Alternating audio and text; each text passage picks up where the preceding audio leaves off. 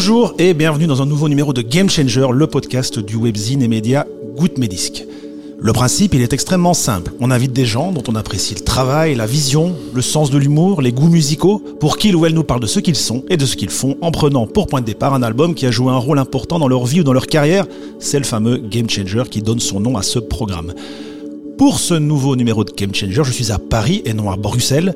Et comme à chaque fois que je suis de passage par Paris, ce n'est pas mon fidèle euh, lieutenant Amaury qui est présent, mais bien Nico Pratt qui m'accompagne dans ces studios que nous prête Sugi Radio, que l'on remercie. Mhm. D'ailleurs, salut Nico, comment ça va? Salut, ça va et toi? Et Moi ça va. Ouais, je suis très content de te bien. retrouver. Moi aussi ça fait. C'est quoi C'est notre euh, plaisir. troisième Game Changer ensemble. Troisième Game Toujours un plaisir. ensemble. Voilà, et toujours des invités de qualité, parce Mhm. que pour ce numéro de rentrée, le dixième déjà, nous avons le plaisir et l'immense honneur d'avoir en face de nous Monsieur Thomas VDB. Salut Thomas, est-ce que ça va? Ça va très bien. Bonjour messieurs. Bonjour. Alors par paresse ou par peur d'être incomplet, on a pris la bonne habitude de laisser l'invité se présenter euh, pour les gens qui ne le connaîtraient pas. Donc Thomas, c'est à toi de nous retracer ben, brièvement ton parcours, puis peut-être faire un petit point euh, sur ton actu. Alors, euh, ben, je m'appelle Thomas VDB. Euh, Enfin, mon vrai nom c'est Vandenberg, mais je suis pas. Enfin, je suis belge d'origine, mais je suis pas. J'ai toujours habité en France.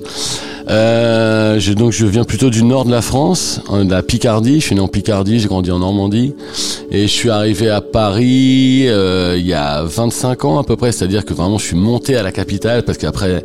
Après avoir habité dans deux régions assez rurales de France, donc la Haute-Normandie vers le vers en dessous de la baie de Somme, enfin vraiment, enfin, il y a rien quoi, il y a, y a rien. Enfin, y a Tu la conseilles pas. Des falaises et des mouettes.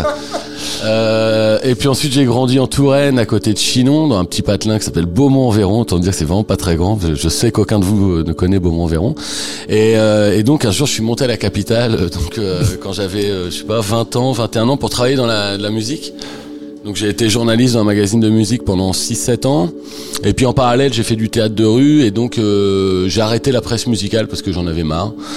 Et que en fait j'avais surtout très envie de faire du spectacle. Et puis voilà depuis euh, donc en 2005, il y a 17 ans maintenant j'ai commencé à faire des, des spectacles. Et voilà, donc je joue mon nouveau spectacle qui s'appelle Thomas VDB, s'acclimate, qui va être en tournée partout en France et même en Belgique Ah, aussi, enfin. mi-octobre. Ouais.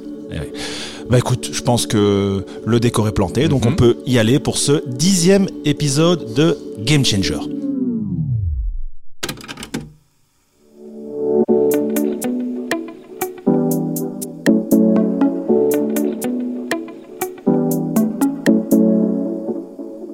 Nous avons donc demandé à Thomas de choisir un album particulièrement précieux à ses yeux, et c'est aussi une tradition dans ce podcast. C'est à l'invité qu'il revient de révéler son choix. Donc Thomas, on t'écoute.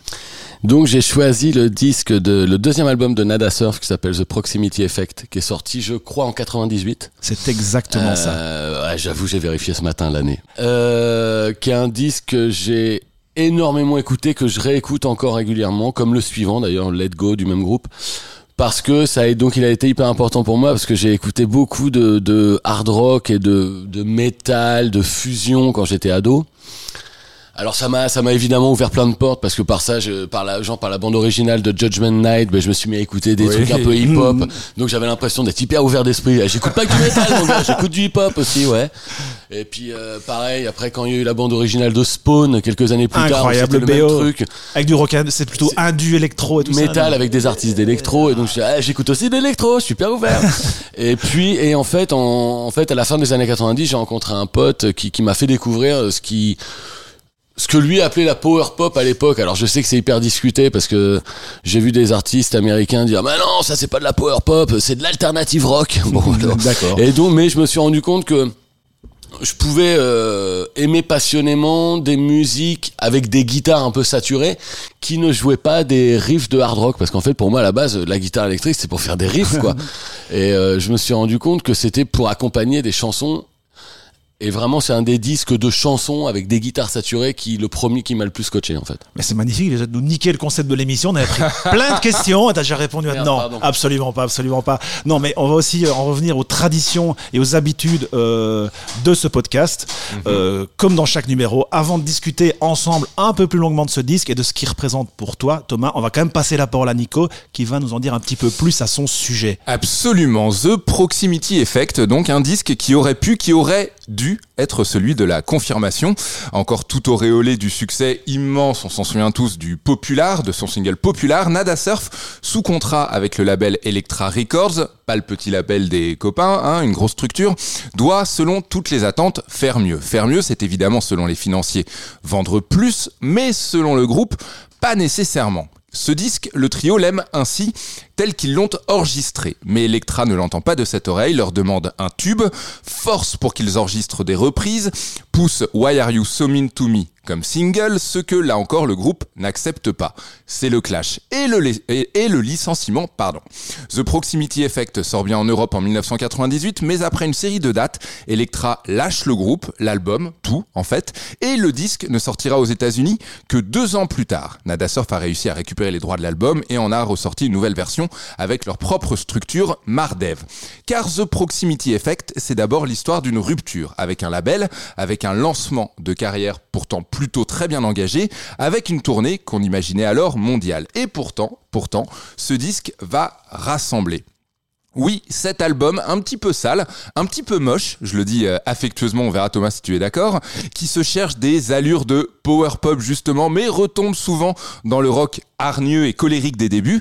Cet album au chant parfois mal assuré, au son mal mixé, aux guitares trop en retrait ou au contraire assourdissantes, oui, cet album va définitivement, peut-être plus qu'aucun autre, sceller le destin de Nada Surf. D'une part, ils ne seront plus jamais des mastodontes.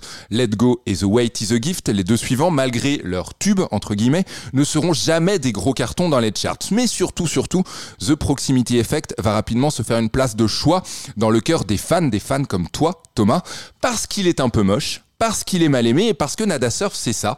C'est des mecs que tu suivras jusqu'au bout. C'est des types incroyablement gentils, il faut le dire, touchants dans leur démarche, qui ne font que ce qu'ils souhaitent faire, qui se plantent parfois et qu'on admire pour cela. C'est la victoire de la détermination et de la création face à l'ambition et au calcul.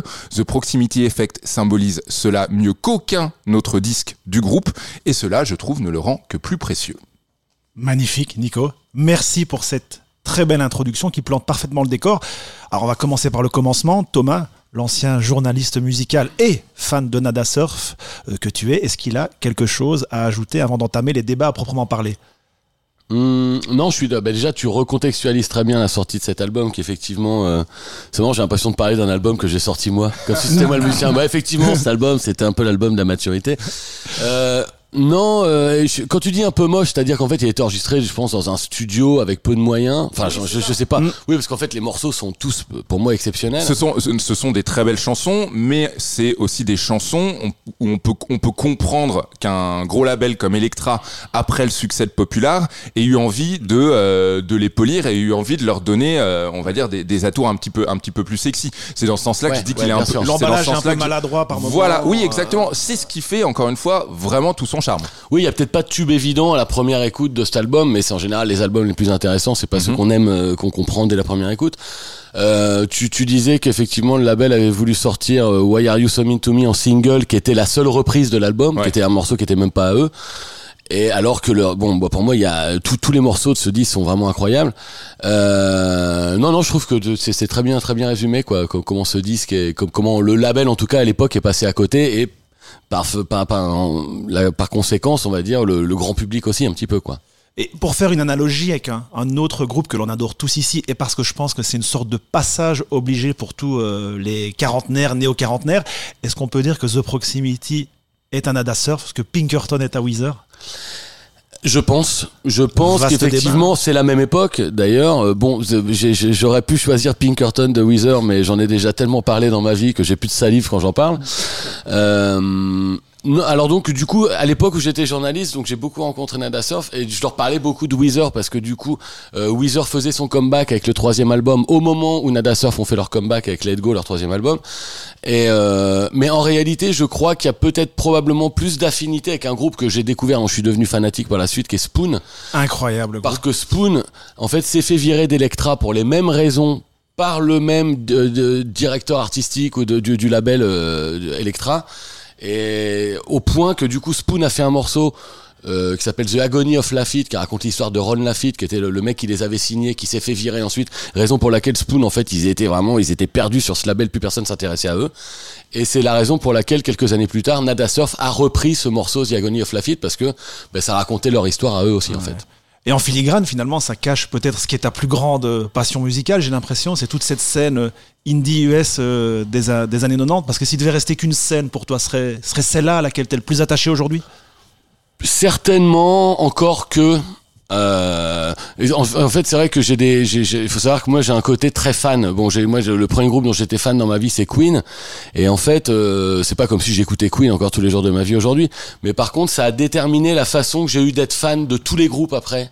Dans, dans ma vie, c'est-à-dire que euh, j'ai eu l'expérience d'être fan de Queen et après quand j'ai découvert d'autres groupes que j'ai aimés, j'ai voulu être fan de la même façon, c'est-à-dire compulsivement avoir toutes les phases B, avoir tous les albums, les éditions vinyles et tout.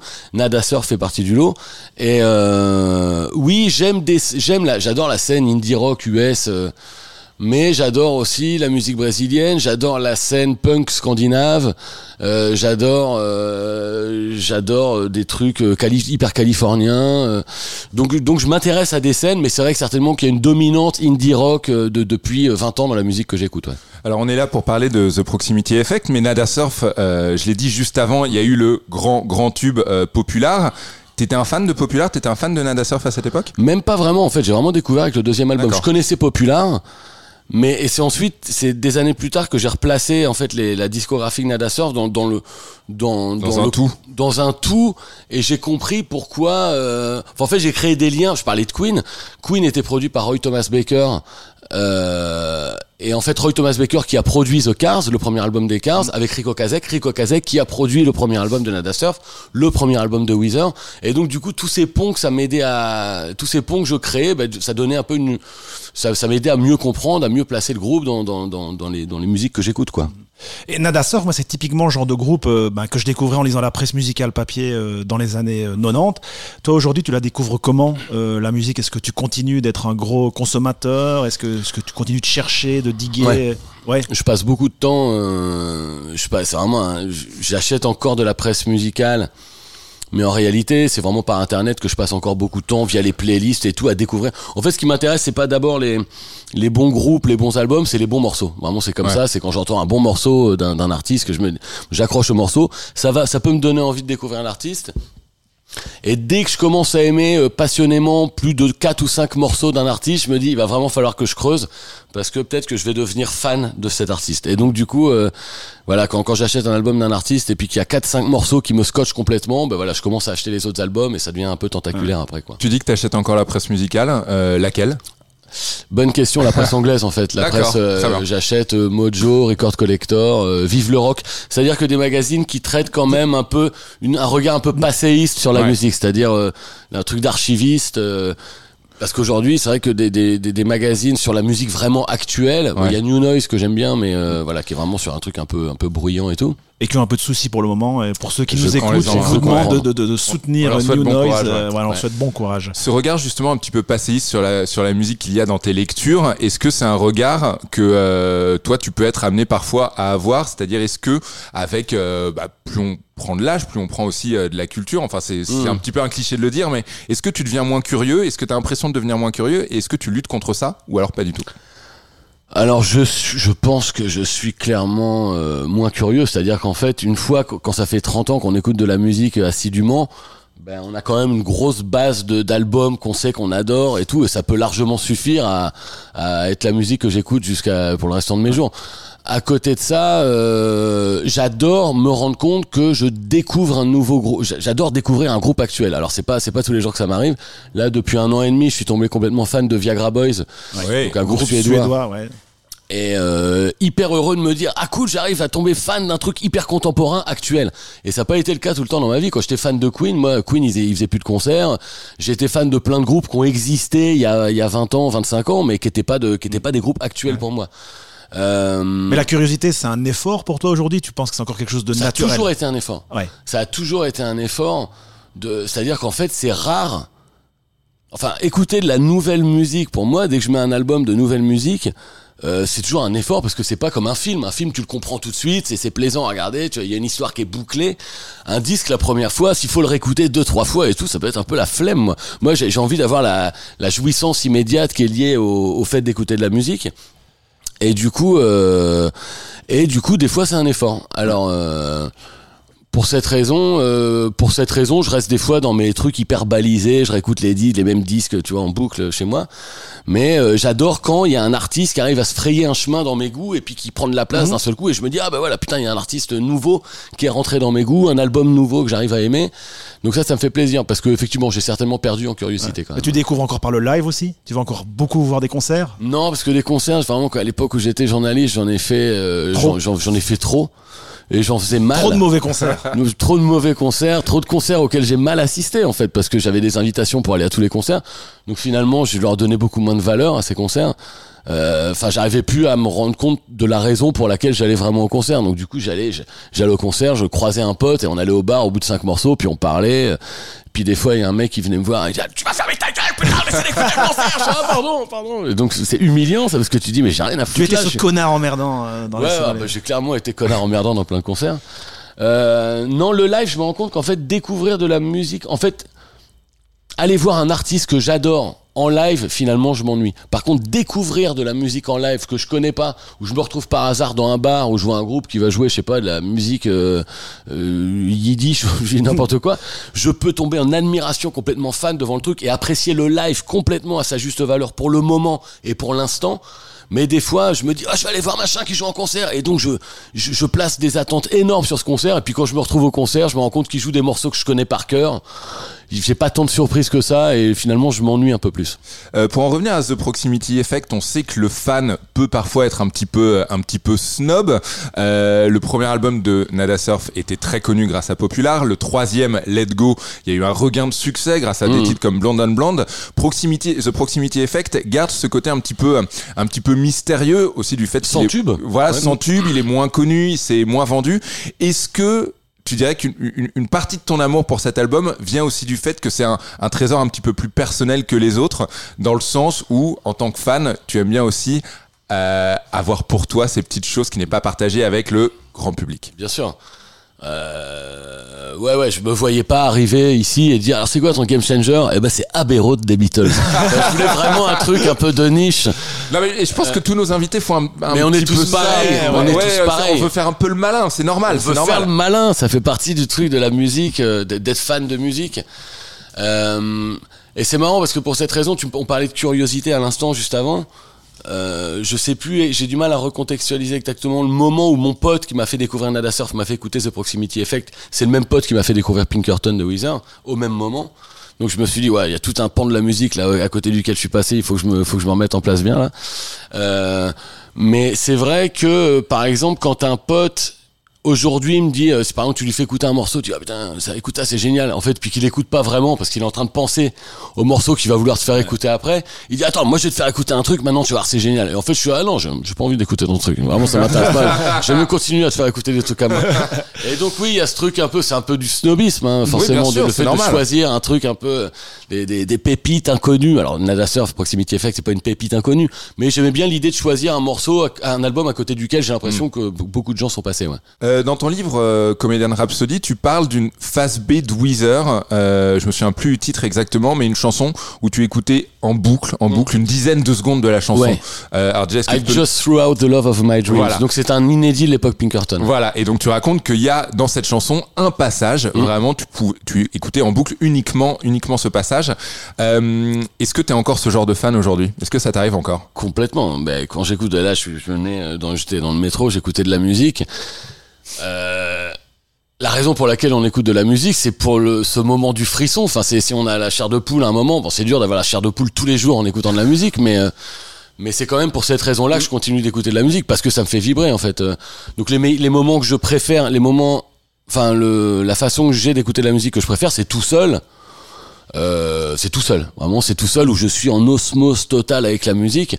Donc oui, évidemment, euh, même sur même sur cet album de Nada Surf, il y a plusieurs moments. Il y a au moins, il faut qu'au moins une fois par morceau, il y a un truc qui te retourne comme ça. Et donc euh, euh, sur sur cet album-là, il y en a plein des moments qui, me- qui me retournent de Et, Nada chez- Surf. et chez toi, t'es quel genre d'auditeur? T'as euh, une petite pièce bien sonorisée, du bon matos avec un bon casque, ou c'est plutôt euh, c'est les enceintes qui crachent et tu- Non, non, j'ai j'ai changé le matos cette année, donc j'ai du, j'ai du bon matos maintenant. Le problème, c'est qu'on a mis la pièce euh, centrale, la pièce de vie dans laquelle j'ai mis tous les, tous les disques et tout le matos. Toutes les pièces de la maison entourent Ah oui, cette pièce. Donc, c'est-à-dire, la chambre des enfants est pas loin, la chambre de- avec ma meuf est pas loin. Et donc, c'est un peu compliqué maintenant de trouver le bon horaire pour pouvoir écouter de la musique fort. euh. En tout cas, de la musique, par exemple, en ce moment, j'écoute, euh, depuis, depuis cette année, faut savoir que j'écoute un peu de black metal. J'écoute un peu de black metal. Je sais pas comment c'est arrivé dans Vous ma avez vie. fait une boîte à trésors qui parlait d'Oranzi Pazuzu d'ailleurs. Exactement. Mais ça a été un peu la porte d'entrée en fait de, de, de- des sonorités black que j'ai commencé à écouter parce que cette année je me suis mis à écouter des trucs de vraiment d'il y a, il y a 20 30 ans euh, de black metal mais des trucs genre Enslaved ou euh, Dark Throne. Chose vraiment que je ne comprenais pas du tout avant dans ma vie. Pour moi c'était que de la musique pour faire des blagues. C'est impossible. C'est vraiment impossible de faire autre chose que des blagues sur le black metal. Et j'ai fini. Alors, je sais qu'on va me parler de gentrification parce que le, le, le black metal c'est hyper gentrifié, donc ils Ouais. détestent ça, les mecs qui brûlent des cochons dans les, dans les clairières. Ça les énerve de savoir qu'il y a des, il y a des branchés de Paris avec des mèches qui se mettent à écouter du black metal, et je comprends complètement. Mais en même temps, ben, je suis heureux pour moi d'avoir réussi à comprendre. Il y a quelques albums de black que j'ai découvert comme ça. Ça nous éloigne beaucoup de Nada Surf de parler de vrai. metal, hein, mais, mais C'est le but de cette émission. j'ai- découvert que j'avais une passion pour certains disques de black metal. Voilà, parce qu'on parle de ça et euh, du fait que t'écoutais pas de black metal à l'époque où c'était vraiment la naissance euh, du genre. Si tu devais avoir vraiment un énorme regret euh, de choses à côté desquelles tu es passé, peut-être aussi à une époque où toi t'étais journaliste musical, t'avais accès à tout, t'avais accès à tous les labels, tous les disques, tu pouvais aller voir qui tu voulais, peut-être te dire ouais bah je suis resté au fond du bar quand il y avait ce groupe incroyable ou un courant musical que t'as euh, que t'as loupé. je n'ai quasiment, en fait, Fabien, que des regrets. Ah. C'est-à-dire qu'en fait, j'ai jamais été là au bon moment. Même quand j'étais journaliste, euh, je travaillais à Roxanne, donc qui est un magazine où on parlait beaucoup de punk, de, de néo-metal, de hardcore et tout. À une époque où moi, dans ma vie, je m'y désintéressais totalement. C'est-à-dire que vraiment, je, je suis arrivé à Roxanne parce que j'avais créé le fan club de Korn. Donc, euh, groupe que j'ai adoré passionnément les deux premiers albums, deux, trois premiers albums. Et puis ensuite, j'arrive à Roxanne, on me dit, ouais, putain, Thomas, t'es spécialiste de Korn. Puis j'écoute l'album qui vient de sortir, je suis, ah, ben, j'aime plus, j'aime plus. Et donc, et Ouais, donc, non, je décroche complètement du, du métal quand j'arrive à Roxanne. Je me mets à écouter que de la pop de famille Weezer, Nada Surf. Et, euh, quelle était la question? Eh, d'avoir raté, une d'avoir raté, que- ouais, voilà, est-ce que alors t'as d'avoir raté un courant, donc- un voilà. courant musical Et- ou un groupe, tu dis merde. Un jour, un jour, par exemple, typiquement, un de mes groupes préférés de l'univers aujourd'hui, c'est un groupe qui s'appelle The New Pornographers, qui est un groupe canadien. Incroyable groupe. Mais vraiment, ça c'est une des injustices du monde, Ouais. c'est que ce groupe, les gens ne savent pas le point euh, de, de génie de, de Carl Newman, donc le mec qui écrit les chansons de ce groupe. Euh, et parce que je pense que c'est un peu le, le problème que, que beaucoup de gens vont avoir, je pense, avec Nada Surf aussi, c'est tout de suite première écoute, ils vont se dire ah c'est de la variété internationale. Ouais. C'est-à-dire que tu, sais, tu, tu vois le côté variété internationale, tu vois, ah, c'est les chansons en anglais. je- Mais en fait, sauf qu'il y a des sous, New Pornographers, t'as des couches et des sous-couches d'harmonie, de machin, et chaque morceau est génialissime. Et à l'époque où j'étais à Roxanne, je te raconte l'histoire de fait un jour comment ça se passe. Un jour, je suis en train de déjeuner avec mon rédacteur en chef et avec une, une personne de maison de disques. Je rentre au bureau avant, avant eux, et puis là, d'un seul coup, j'ai un coup de fil sur un répondeur, euh, une nana de, de chez Pias, d'une nana belle, qui me dit Thomas, qu'est-ce que tu fous? On t'attend pour l'interview des New Pornographers. Et donc, je lui dis Mais c'est qui les New Pornographers? Je sais pas qui c'est. Elle me dit Mais quoi, Yves, ton rédac chef? Elle me dit T'as pas dit rédac chef? Je dis Mais non. Donc, j'appelle mon rédac chef, je dis quoi Il y a une interview d'un groupe que je connais pas? Il me dit Oh putain, j'ai oublié, prends le disque sur le bureau, file les interviewer. Je dis Mais j'ai même pas écouté le disque et tout. Donc, je prends cet album, le premier album des New Pornographers que je mets dans mon, dans laser disque à l'époque. Je vais, euh, je fais les 300 mètres qui m'emmènent chez Pias. Donc, j'écoute de la musique sur 300 mètres seulement. Autant dire que j'ai très peu écouté l'album quand j'arrive. J'ai juste eu l'occasion d'en marquer que c'était quand même pas mal. Mais c'est quand même quand t'arrives devant des mecs, tu sais pas qui c'est, tu sais pas d'où ils viennent. T'as juste une bio qui était des bios en papier de 10 lignes à Ouais, l'époque où il ouais. y avait pas internet. Et tu te retrouves à parler avec des mecs et les mecs très vite ils te prennent pour un bouffon. Ils se disent bah il connaît pas notre disque, il sait pas qui on est, il est là par Ouais. hasard. Et euh, des années plus tard, je me suis en- ce groupe, je le mets vraiment dans mes 10 groupes préférés de l'univers. Et donc je me suis dit ah bah tiens c'est marrant parce que la première impression qu'ils ont eu de moi c'est celle d'un gros bouffon quoi. Mais c'est vrai qu'on doit conseiller aux gens d'écouter les New Pornographers. Moi, il y a un disque 2 que j'adore qui est Twin Cinema. Bah, Euh, c'était, oui, c'est leur troisième album qui est voilà, vraiment, mais c'est- qui est vraiment, s'il faut commencer par un disque 2, Ouais, je conseille je vraiment de commencer euh, par celui-là. On va quand même essayer d'en revenir peut-être euh, à Nada Surf. Aujourd'hui, quand tu, tu réécoutes ce disque, déjà, est-ce que tu le réécoutes souvent Mhm. Et il te fait quel effet? C'est déjà c'est ce que j'adore dans ce groupe et dans ce disque en particulier, c'est le côté humble. Moi, il y a un truc que je déteste euh, dans chez les musiciens. Euh, c'est l'arrogance en fait vraiment l'arrogance c'est un truc je l'entends. Il y a un truc en fait qui, qui est pour moi est rédhibitoire en musique c'est quand j'entends qu'un mec il fait de la musique et qu'il a fait de la musique pour se faire sucer. Ça c'est vraiment le truc je suis là ah, et ça j'entends tout de suite dans un morceau je suis là ok toi tu fais de la musique pour niquer et ça s'entend. Parce que je comprends qu'il y ait plein de mecs qui fassent de la musique pour euh, il y en a plein qui disent ouais c'est pour ramasser des filles. Alors ça, ça, je le comprends complètement. Mais si ça s'entend dans la musique je fais stop on arrête tout de suite c'est pas possible. Toi tu veux te faire sucer. Et donc Enada Surf c'est l'anti ça Nada Surf, c'est vraiment, on est là pour des chansons, on met des t-shirts euh, informes et on s'en fout, on est mal coiffé, mais c'est pas une, il y a aucune posture. Et ça, c'est vraiment un truc que, que j'adore parce que ça, ça, ça me, ça me, ça me fait me sentir Ouais. proche d'eux en fait. Il Voilà. faut un capital sympathie pour aimer un groupe. C'est un capital. Ah oui, il faut pas que. Ouais, si je sais que les mecs sont arrogants et tout, pour moi c'est pas possible. Je vais avoir beaucoup de mal Impossible, à écouter. Ah ouais, vraiment mais- très dur. Et donc, euh, Et comme on pourtant, sait- c'est un peu Queen, ça, quand et pourtant, même, c'est un peu ça le euh, rock. non. Non, c'est pas un petit peu ça Queen, le rock, c'est pas justement, c'est incarner l'arrogance. ça, ouais, Ouais. c'est- c'est superbe. euh, Oui, mais alors là, à ce moment- oui, Queen, En tout cas, ta porte d'entrée, c'est ça, C'est c'est le côté même- théâtral. Enfin, c'est-à-dire qu'en fait, euh, il y a quand même un. Il y a un truc entre être hyper looké à la Strokes, les Strokes, je reconnais, ils font des morceaux géniaux, mais dès que je vois une photo d'eux, ils m'énervent depuis le début. Ils sont énervants, les Strokes. Ils, ils sont là, ils ont l'air de l'air pas réveillés et tout, machin. Mais les gars, souriez un peu. Ils sourient jamais sur les photos et tout. Ça, ça fait chier d'être là. Et donc, Nada Surf, tu regardes les photos de Nada Surf, ils sont grand sourire et tout, ils sont contents d'être là. Ça me fait plaisir. Alors, c'est vrai que c'est pas rock comme attitude, mais Queen, euh, tu vois, c'est pas pareil parce que tout le glam rock, tout le rock théâtral, Roxy Music et tous ces trucs-là, c'est fait exprès pour ça, c'est fait exprès pour être spectaculaire. Mais c'est pas forcément arrogant. C'est un peu, c'est pas parce que c'est, euh, c'est pas parce que c'est un peu euh, euh, mégalo que c'est arrogant pour autant. Je fais un truc un peu, euh, je pose un- une différence entre les deux quand même. Il y a des artistes, euh, malgré tout, que t'aimes pas humainement, que t'as aimé d'abord musicalement avant de te rendre compte que tu ne les aimais pas humainement. Et est-ce que ça a gâché quoi que ce soit dans ta relation euh, de fan Ou l'inverse. Euh, Ou l'inverse d'ailleurs, ou l'inverse d'ailleurs, mais La musique te ouais. fait, euh, Est-ce que t'as eu l'occasion, t'as eu l'occasion évidemment Alors d'en interviewer oui. pas mal. L'inverse oui, l'inverse oui, parce que je me suis rendu compte que quand j'étais journaliste, euh, je recevais évidemment beaucoup de disques, beaucoup de beaucoup de petits artistes qui cherchaient à se faire connaître et tout. Et ça m'est arrivé d'interviewer, euh, d'é- d'écouter un disque où j'étais oh putain c'est pas possible, c'est relou et tout. Mais il fallait les interviewer parce qu'il fallait faire un petit article dans le journal et tout. Et là toujours, je me retrouvais devant des mecs hyper sympas. Et je ah putain merde. Et donc t'es coincé à parler avec des mecs hyper sympas.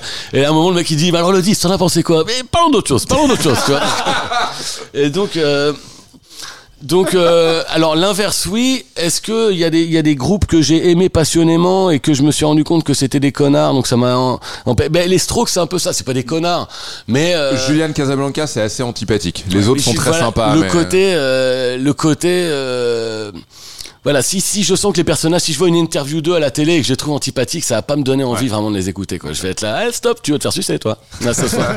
Mais j'ai quand même l'impression que toi, quand tu aimes quelque chose, c'est assez intense. Il y a quand Absolument. même euh, cette vraie intensité et cette euh, relation de passion, passion un peu dévorante que tu as pour la musique. Est-ce que c'est quelque chose qui se transpose à ta, à ta vie de tous les jours, dans tes relations humaines?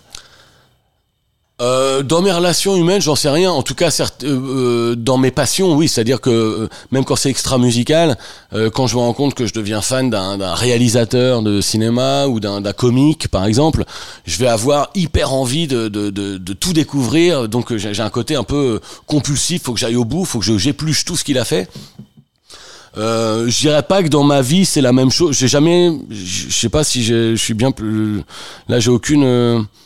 Aucun exemple qui me viendrait de me dire ah bah oui dans la vie je suis exactement pareil dans la vie je suis assez dilettante en fait tu vois les, je, je je laisse tomber des trucs des fois les gens, les gens ils me disent Eh, tu me rappelles hein puis je rappelle pas en fait. Enfin tu vois non, je suis un peu ouais je suis un peu Euh, The, Proximi- Flottant. The Proximity Effect, c'est un album euh, de guitare. Est-ce que c'est un album qui t'a donné envie de prendre la guitare à un moment ou pas du tout? Non. Jamais? euh, non non ça, ça fait longtemps que j'ai abandonné donc je suis pas du tout musicien aucun, j'ai jamais vraiment eu envie de jouer de la guitare. en fait. D'accord. C'est vrai, euh, même quand j'étais gamin, que j'écoutais Motley Crue et tout, j'étais là, j'aimais mieux faire semblant de jouer de la guitare. Et ce qui était bien, c'était en fait euh, quand j'écoutais Motley Crue, je pouvais faire semblant de jouer de la guitare. Et si ensuite il y avait un passage de Tommy Lee à la batterie que j'aimais bien, je pouvais faire semblant de jouer de la batterie. Tu- en fait, tu peux jouer de tous les instruments quand tu joues pas d'instruments. Et euh, non, non, ça m'a pas donné envie de jouer de la guitare, même si euh, je, je sais que certainement, il y a peut-être une porte qui aurait dû s'ouvrir un moment pour que je devienne musicien. C'est cliché du devenir musicien frustré qui devient journaliste. euh, voilà, oui, un peu, c'est ça. Mais ça voilà. existe. Mais bon, qui est aussi le cliché du journaliste qui en a marre un moment de. Enfin, en tout cas, je sais pas, c'est un cliché, mais moi, à un moment, en tant que journaliste, j'en avais marre de ne pas faire de choses artistiques, et je savais que j'avais j'avais une plein de choses à à prouver certainement en, en montant sur scène moi aussi et j'avais envie de faire euh, l'artiste quoi. Ouais. Et en préparant cette émission, tu m'as dit que ben, c'est un des disques que tu as le plus écouté. Tu l'as dit aussi quand tu avais, quand avais 20 ans et que c'était l'âge auquel tu croyais que la musique pouvait changer ta vie, ou en tout cas changer la vie. Donc j'en déduis que tu penses que la musique ne change pas la vie. Ben, si aujourd'hui, euh, enfin, je sais pas l'âge que vous avez, mais si vous croyez encore que la musique peut Non. changer le monde, enfin, Alors, on, a, monde, on a fini d'y croire. Non, mais la vie, en tout cas, elle change ta vie au moment où tu l'écoutes. Ouais. Si t'écoutes de la, de- tu vois, la musique, ça t'aide dans un moment. Euh, J'allais dire dans les moments difficiles, un bon morceau de musique, ça peut t'aider. Mais, Mais quand on euh, lit ton livre, on a un peu l'impression que c'est justement ça, que la musique, elle change ta vie, quoi. Oui, mais aujourd'hui, je continue de. C'est rare de, de, de, de, de découvrir un disque actuel, un truc que j'ai jamais, un truc qui sort là aujourd'hui. Euh, je vais pas placer des espoirs, même si j'adore le morceau, dans ce morceau en me disant oh, putain, j'espère que je vais, je- ma vie va changer radicalement. non, mais mais par contre, euh, c'est c'est réécouter de la musique. Euh, que j'ai écouté un moment en pensant qu'elle allait vraiment changer ma vie, ça donne une saveur particulière à ces trucs. C'est pour ça qu'on on adore écouter de la musique euh, qu'on écoutait quand on avait 20 ans, parce que ça Ouais. nous rappelle Mhm. les moments où on pensait que tout était possible et puis que la, la musique euh, que avait tellement de sens en fait. Ouais. Que rien ne l'était en réalité. Ah là là là là. c'est déprimant. C'est déprimant cette émission. Allez. C'est acédique après. Allez. Allez, une dernière question, enfin, pour cette première euh, partie euh, du podcast. Euh, généralement, les invités galèrent un peu pour choisir euh, leur album Game Changer. Ça a été le cas pour toi aussi. ouais. Et à côté de quoi est-ce qu'on est passé aujourd'hui? Alors, Ab- euh. Euh, non, non, je, je m'étais dit, je veux pas, comme j'en ai beaucoup parlé dans mon livre et tout de, de Queen et de Weezer, je, je veux pas le faire. Des Sparks, donc qui est vraiment le groupe que je mets au-dessus de tout. Je, je me suis dit, je veux pas parler des Sparks parce que je passe mon temps à parler de Sparks. Je voulais, j'ai hésité. J'aurais parles pas dans le bouquin, paradoxalement. J'en parle pas dans le bouquin Pas parce une fait, seule mention d'Espark. si, Très- si, si, à la, à la toute fin dans le, dans les remerciements, en Ah fait, ouais, parce allez. que j'explique que je, je parle pas de Sparks parce que la découverte de Sparks a été postérieure à ce qui est raconté dans le livre. C'est-à-dire que j'ai découvert Sparks en 2006, vraiment en concert, et ça a été la Ouais. claque de ma vie. Ça, c'était le concert Game Changer, en tout cas, clairement, s'il y a un concert Game Changer. Euh, alors je- donc je, donc euh, j'ai hésité, ça aurait pu être un album donc de New Pornographers ou de Spoon, ça aurait pu être euh, un album qui m'a ouvert euh, qui m'a fait découvrir la musique brésilienne donc Constructao, je sais pas je parle pas le portugais hein, mais Constructao de Chico Buarque qui est vraiment Ouais. si j'ai un disque de musique brésilienne à recommander, c'est celui-là. T'en parlais dans la boîte à trésors sur le site. Ah, c'est vrai. Allez-y sur goodmedis.com, tapez boîte à trésors. Mm. Thomas VDB, il a choisi 10 titres du Horazi Ouais. Pazuzu dont on a parlé, du Chico Buarque dont on a parlé, d'autres choses encore. Euh, Il y a un, à l'époque où j'écoutais euh, où j'écoutais euh, beaucoup et Weezer, euh, ça fait un peu énergie euh, de dire ça aujourd'hui, mais j'écoutais énormément le deuxième album de Placebo aussi qui s'appelait Without You I'm Nothing. Mais faut dire, je, je venais de me faire larguer à l'époque et c'est le meilleur album à écouter quand tu viens de te faire larguer. Et c'est marrant parce que quand j'étais petit, même, je me suis rendu compte que il y a un morceau que j'adorais quand j'étais, j'avais 10 ans, quoi. C'était ces, idées-là de Louis Bertignac. Et c'est vraiment, c'est une chanson de mec qui vient de se faire larguer. Et donc, et quand j'étais gamin, j'écoutais ça, j'étais, oh, ça doit être trop bien de se faire larguer. Je, je rêve de me faire larguer et d'écouter ça. Et donc, j'écoutais ça dans ma chambre, j'avais jamais roulé une pelle de ma vie, j'étais, oh putain, mon pote, putain, les meufs, c'est trop bien, quoi. Écoute, je pense qu'on a fait euh, le tour de ce fameux Game Changer, le Game Changer de Thomas. On va passer à autre chose. Alors, si vous nous écoutez régulièrement, vous savez désormais que chaque épisode de ce podcast, c'est l'occasion d'aller tripatouiller dans les archives de l'année qui nous occupe, en l'occurrence l'année 1998.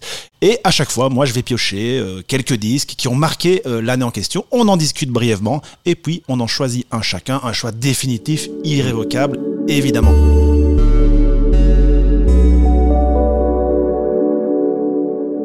Alors première question, 1998, tu as parlé de Placebo. Mm. Est-ce qu'il y a d'autres disques de cette année-là euh, que vous pourriez me citer, là, comme ça, au débeauté, euh, qui vous Alors, reviennent Il y en a un qui, je sais, c'est Follow the Leader de Korn, parce que c'est le troisième album de Korn, parce que donc j'étais. C'est le président du fan club qui parle, C'est évidemment. le ici. président, président directeur général des fans clubs de Et Korn. ça donne certains des chapitres les plus drôles Oui. de Rhapsody de. Thomas VDB. Ouais, Le ouais. livre hilarant qu'il faut Ouais, vraiment, vraiment, vraiment lire. Merci beaucoup. Euh, alors cet album-là, donc là j'étais beaucoup dans le métal à l'époque. Donc c'était ma transition métal euh, power pop, on va dire. Euh, 98. Euh, Nico, tu peux jouer aussi. Hein. Oui, oui, je, je- je laisse parler Thomas, mais. 98. Alors euh, est-ce que c'est pas putain pardon, ben là c'est mon côté oui. un peu néo-métal de l'époque. Mais moi le premier Limp Bizkit à l'époque, je disais mais c'est génial ce truc. Three Dollars Bill, yo ouais, ouais, ben ça, Avec la reprise de George Michael. Exactement. Celui-là. Je pense que ça doit être peut-être bien. C'est 97 ou 98. Peut-être, ouais, peut-être euh, 97 effectivement. Bah, Écoutez, moi j'en ai quand même noté quelques-uns. Cette année-là, on a eu droit au Mezzanine de Massive Ouais. Attack, Placebo, on l'a dit, le Exo de Elliott Smith, Fantasy militaire de Bashung, Moon Peaks de Cat Power, Ujevich Shuriken, Opera Puccino d'Oxmo Puccino, This is Hardcore de Pulp, Electroshock Blues de Hills, Magnifique. Mutations de Beck ou TNT de Tortoise. Mais les trois disques que j'ai choisis ne font pas partie de cette liste. Donc on va commencer par la première. Pourtant, il y en a, il y en a que j'ai beaucoup écouté à l'époque de leur sortie, Fantasy Militaire, Moon Peaks. Et il y en a Mezzanine, Mezzanine de Massive Ouais, Attack, Mezzanine, immense chef-d'œuvre. voilà. pas tant que ça, moi. Ah ouais? J'étais là, allez, gars, on se réveille là. Non, je sais pas, il y avait un truc. euh, C'était vraiment musique de gars qui planent et tout. Eh, tu planes, mon gars, arrête de planer. Moi, mes deux albums de cette année-là, c'est vraiment, c'est- je crois que c'est Mezzanine de Massive Attack et euh, Without You euh, de Placebo, mais c'était un peu mes deux facettes à l'époque. C'est-à-dire que je commençais à découvrir le rock, donc j'écoutais Placebo. Il y avait en plus, il y a un vrai sentiment de rébellion en plus dans cet Ouais. album. Et mon père écoutait énormément Mezzanine et j'adorais, mais aussi parce que je pouvais pas vraiment échapper et que j'étais pas encore ado rebelle. Donc euh, moi, mon année 98, c'est vraiment ces deux-là. ouais. Mais bon, c'est moi qui ai choisi. Ouais, donc ouais, ce sera pas bien ça. sûr, voilà, bien voilà, sûr. voilà. Donc on commence par la première proposition. Et cette proposition, c'est le premier album de System of a Down, intitulé System of a Down. Premier album du groupe éponyme. Vous aurez noté que j'ai utilisé correctement l'adjectif éponyme. Je sais toujours Ce qui pas l'utiliser automatiquement de exactement. moi un gros connard arrogant, évidemment. System of a Down, donc soit un des rares groupes étiquetés nu metal qui a su bâtir une carrière respectable et respectée une fois la hype retombée. J'en profite d'ailleurs pour en placer une petite pour tous ces petits anges du nu metal partis bien assez tôt. Oui, je pense à vous, Crazy Town, Mudvayne ou Alien and Farm. Il y en a beaucoup, il y en a beaucoup, Ah, il y en a, beaucoup, ouais. énormément. La liste pourrait être très longue. Mais d'ailleurs, des fois, moi, ce que je fais pour m'amuser, c'est je vais taper les noms de groupes que de l'époque, tu vois, que je Mudvayne et tout. Que sont-ils devenus Mushroomed. Qu'est-ce qu'ils font aujourd'hui, les gars de Mushroomed Parce que ouais, C'est les gars qui ont des masques à la Slipknot, mais c'est des d'autres masques qu'ils avaient achetés en solde.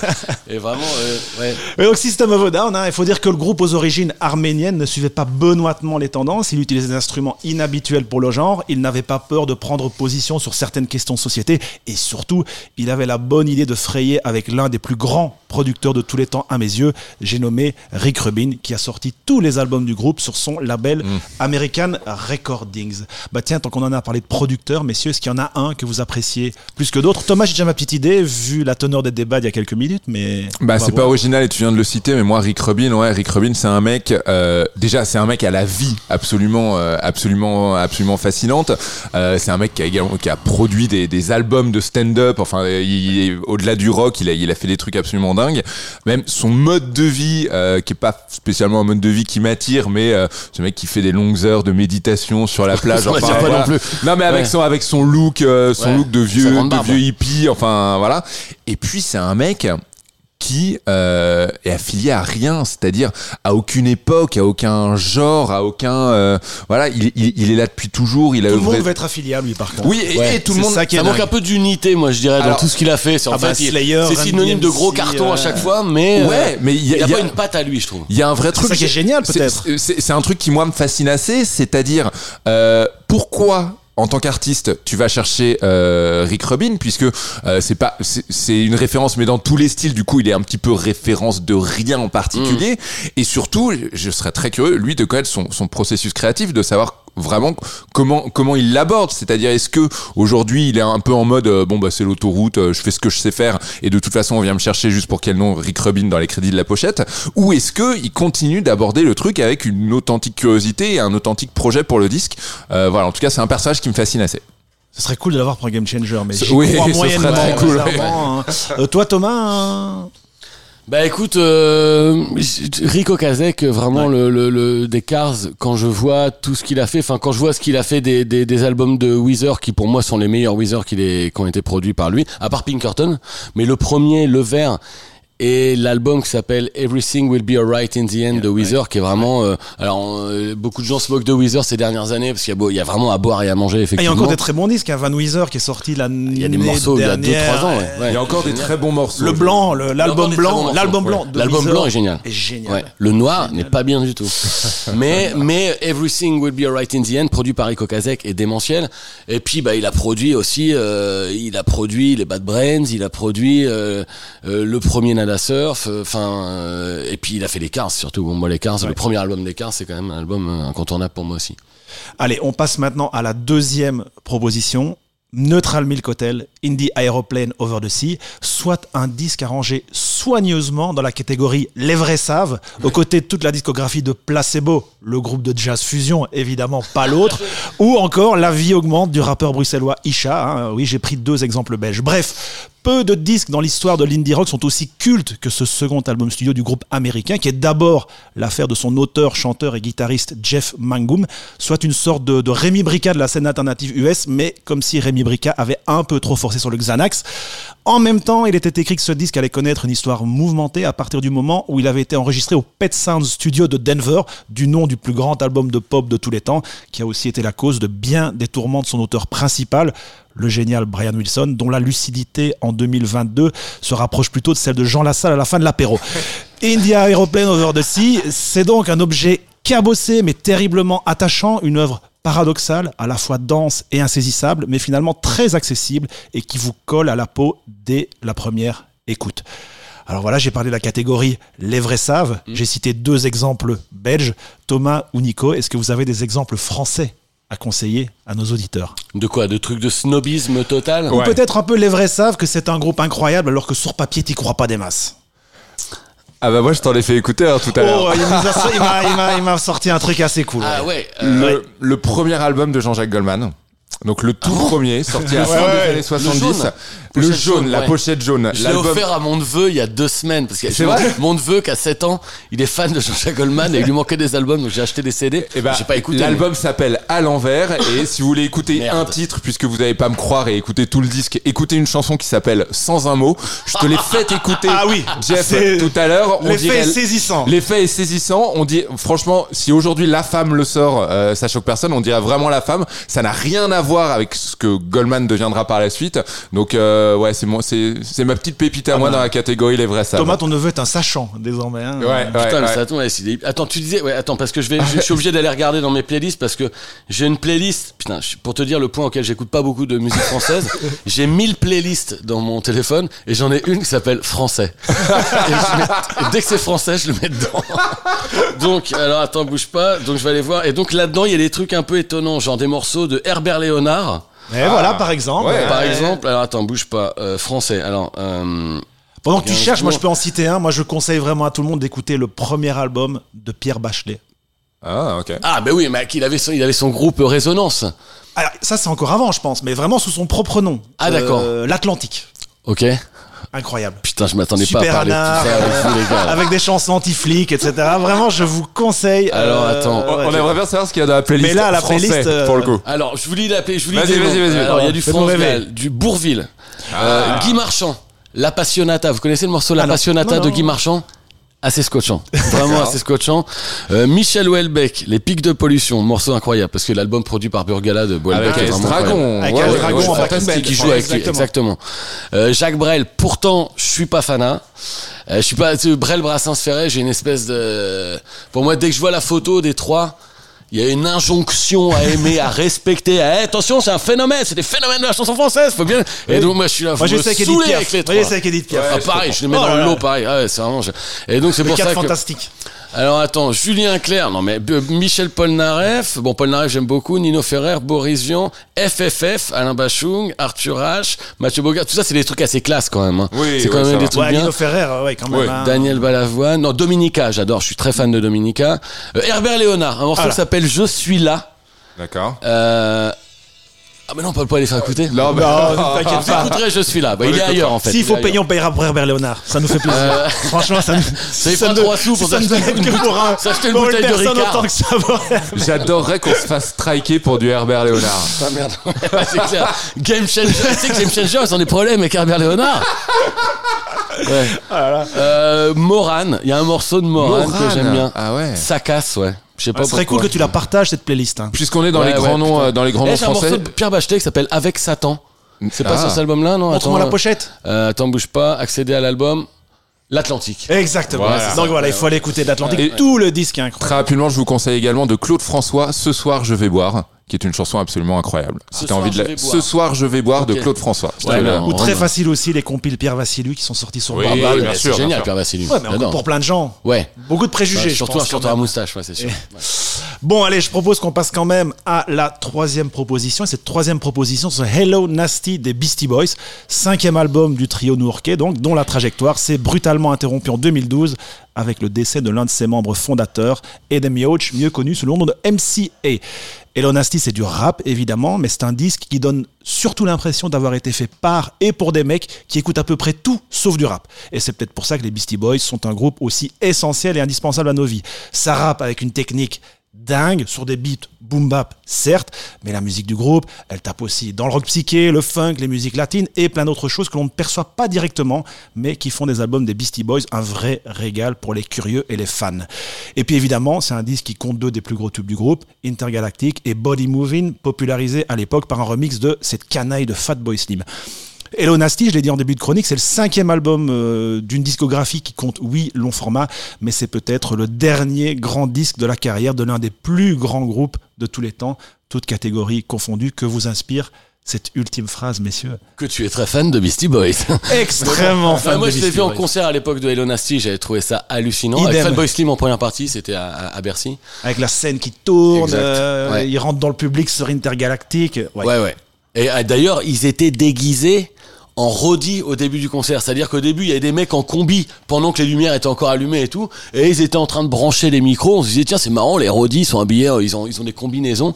Et puis d'un seul coup, Bercy s'éteint et c'est les mecs qui montent sur scène et tu, tu comprenais que c'était eux, quoi.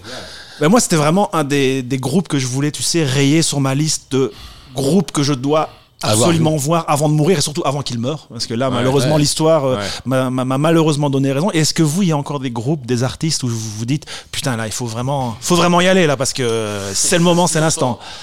Euh, Moi, moi, les seuls qui me manquaient, euh, bah, c'était les Daft Punk. J'espérais pouvoir les voir un Mm. jour sur scène. Plus j'en ai un peu marre que tout le monde me raconte euh, a live, euh, live 2007, genre euh, j'y étais, j'y étais, C'était pas j'y si étais. dingue que ça. Moi, j'y étais, hein. C'était pas si dingue que ça. c'était si dingue même que Sur ça. le moment même, tu te dis que... bof, bof. Non, mais sur le moment même, tu te dis quand même, pour le même prix, c'est une cassette. Oui, après bon là, c'est joli, ouais. beau sapin de Noël, Bon. mais Ouais. les gars... euh, Ouais, c'est un mix, quoi. Ouais. C'était un Et mix. Bon, en tout cas, je vais Pour te donner l'idée, c'est que moi, je les ai vus en festival sur cette tournée-là. Ouais. Honnêtement, il y avait aucun engouement. Moi, je me rappelle Ah être allé au Puckle Pop en Belgique. La veille, il y avait Radiohead. Là, il y avait de l'engouement. Ouais. Daft Punk, on a pu se taper à 20 mètres de la scène, un quart d'heure avant le concert, Ah ouais, sans aucun souci, quoi. Paradoxalement, La, la légende, je trouve qu'elle est venue vraiment. Ouais, euh, c'est du storytelling ouais, aussi. c'est euh, Coachella, ouais, ouais, le sûr, storytelling, storytelling Coachella et, le, et le live. Mais alors, je, je- j'ai, j'ai aucun exemple qui me vient comme ça. Et, euh, et je, je, je sais pourquoi, parce qu'en fait, je veux pas. J'ai eu, j'ai eu beaucoup ce truc de me dire, ah, il faut que je le vois en concert, faut que je le vois en concert. Et c'est comme des films, par exemple, des fois on te dit, euh, t'as, t'as pas vu ce film, il faut que tu le vois absolument. Et en fait, le problème, c'est que c'est un film culte, il faut le voir. Et donc, euh, je finis un jour par avoir le DVD du film culte dans les mains. Et donc, je mets le DVD et pendant que je regarde le film, en fait, j'arrive plus du tout à, à me plonger dans le film. Je suis en train de me dire, je suis en train de, je suis en train regarder un film culte. Il faut que ce soit culte, il faut que ça devienne culte pour moi. Et en fait, du coup, j'arrive pas à apprécier à sa juste valeur comme si je découvrais le film par moi-même, en Ça fait. t'a fait ça avec quel film, par exemple? T'as des souvenirs euh, Oh là là, Ou éventuellement un film euh, Quel film culte il te reste Bah, à tous voir les films, tout- ah bah, pff, plein. En fait, et donc je sais que dès, par exemple, j'ai jamais vu Blade Runner. Et je Ah sais oui. que si je regarde je Blade Runner, j'ai eu ce, ce sentiment-là avec Blade Runner que j'ai vu assez tardivement. Et donc je sais que si je le regarde aujourd'hui, je suis persuadé que je vais être déçu parce que ça, c'est culte pour les gens qui l'ont vu à l'époque, mais aujourd'hui je vais être là. euh, Ah ouais, c'est le- c'est ce fameux film culte dont on parle depuis toujours. Et donc je, vais, j'ai- je sais que je vais, je vais pas, je vais pas rentrer dedans comme, euh, comme, Bon. je, comme je devrais quoi. Quand même très culte. Bah oui, c'est ça. Mais, euh, Mais culte ne veut pas toujours dire bon. Oui, mais là c'est très bon aussi. Ah, ça... Bref. Bref, ouais, moi j'aurais quand même cité McCartney que j'ai toujours pas vu. Ah, je l'ai moi, vu deux fois. Je l'ai vu à, Voilà. à Bercy il y a longtemps Voilà. Et Nick Cave que bizarrement, Je l'ai pas vu non je n'ai toujours pas vu. Eh Et, bah, euh, euh, Alors que bon, c'est pas trop Sur difficile. Twitter, j'ai été bien coupable après Rock en scène, vu le nombre de gens qui, qui, qui racontaient qu'apparemment il a fait un concert exceptionnel à Rock en scène. Et le, Mais généralement, la rumeur veut que c'est exceptionnel à peu près tout le temps. bah, Ghostin, moi, vraiment un, un des al- albums qu'il a fait pour son fils là il y a trois Ouais, ans, euh, ouais. m'a retourné. Vraiment, je, je trouve ce disque exceptionnel. Bon, allez. On parle, on parle, mais il va falloir choisir. Donc je vous rappelle System trois. of a Down, le premier album, le deuxième album, Neutral Milk Hotel ou les Beastie Boys. Thomas, Alors autant à l'époque j'ai de sa sortie j'ai donc euh, là j'étais dessus à fond c'était le premier System of a Down mais maintenant aujourd'hui je dirais Neutral Milk Hotel quand même parce que c'est un disque que j'ai découvert un, un petit peu plus tard donc je sais pas vers dans les années euh, de 2010 un truc comme ça peut-être. Et je me suis rendu compte du génie de ce disque. Il y a un morceau qui s'appelle Oh Comely qui est de 8 minutes juste avec une guitare. Il est juste c'est vraiment lui à la guitare et juste lui à la guitare Oui. pendant 8 minutes. Et une prod un peu cracra comme ça, mais qui qu'il a voulu cracra parce qu'il faut savoir que les gens pensent ah il y a pas il y a pas d'argent etc non ils avaient un studio apparemment tout à fait correct. C'est un album sur Anne Frank c'est un album un mor- concept autour alors c'est tout où- un morceau en tout cas qui parle d'Anne Frank ouais. Ouais, mais je, je, sais plus si c'est l'album entier qui est conceptualisé autour d'Anne Frank ou un, ou un morceau exactement. Mais, euh, mais non, non, j'ai j'ai énormément écouté ce disque, King of Carrot Flowers et tous ces morceaux-là. Euh, et alors c'est fou parce que j'ai voulu suivre un petit peu ce qu'ils ont fait par la suite et Jeff Mangum il s'est barré ensuite pendant plusieurs années dans les pays de l'Est enregistrer des, des, des musiciens bulgares et des trucs comme ça. il il en a plus fait, rien Ouais, il fait plus il a grand fait chose. quelques dates de reformation comme ça mais rien de Mais euh, donc euh, voilà, ce- celui, c'est celui que j'ai ces dernières années que j'ai plus écouté, même si à l'époque System of a Down, évidemment, le premier album était quand même un une énorme claque à l'époque. Moi, j'ai, alors moi, j'ai toujours détesté chaque note de System of a Down. Ah ouais, Vraiment, depuis le jour où je les ai découverts Ah, jusqu'à. Je reconnais, je comprends tout à fait. Tu, tu disais que voilà, c'était un groupe qui avait su se sortir du new metal et qui apportait autre chose. Je, je, le, je le reconnais, je suis d'accord, même si je ne l'entends pas. Moi, vraiment, Mm. ça, je n'y arrive pas. Euh, Neutral Milk Hotel. Album magnifique, mais je pense que je vais choisir Elonasty parce que comme tu le disais très bien, Jeff, c'est un album où on découvre encore des trucs.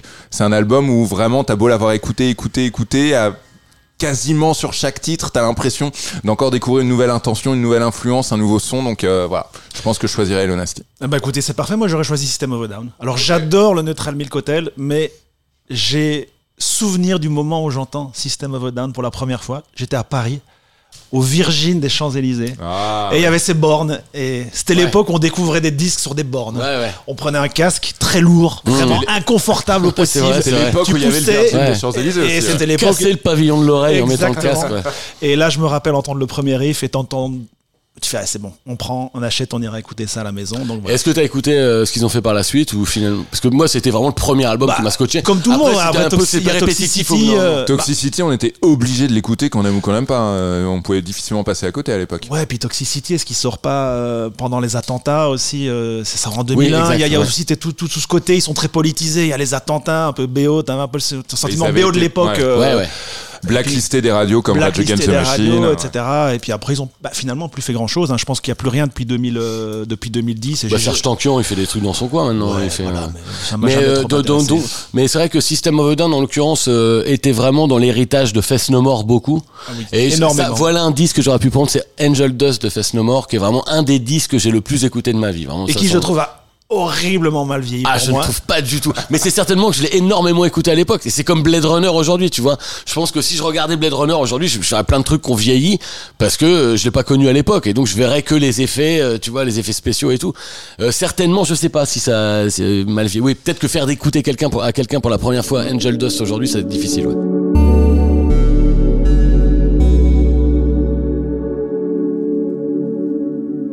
Bien, à présent, on va prendre un peu de temps pour parler de toi et euh, de ce que tu fais, euh, de qui tu es aujourd'hui, euh, Thomas. Alors, ton livre Comédien Rhapsody, il vient de sortir en poche. On va quand même un petit peu en parler. Moi, quand je lis ce livre, parfois j'ai eu le sentiment que tu prenais un peu ta revanche sur ton boulot de chroniqueur, journaliste musical. Quand tu parles de cette époque, journalisme musical, j'ai l'impression que tu sembles pas toujours l'assumer. Un peu ce côté très euh, très imposteur, un peu ce, ce sentiment euh, Syndrome de l'imposteur, ouais. Est-ce que toi, à travers Comédien Rhapsody, ce bouquin, il y avait une envie de te prouver quelque chose, de prouver quelque chose? Euh, non. Non, je voulais, je voulais pas rien prouver. Je voulais faire un livre drôle. Donc, euh, je Salé. faire- on- Donc c'est cool. Euh, au début, je voulais faire, un- j'aurais adoré écrire un roman, mais j'avais que des idées d'histoire qui se terminaient pas, donc j'étais, ça va être compliqué de faire un roman qui s'arrête en plein milieu.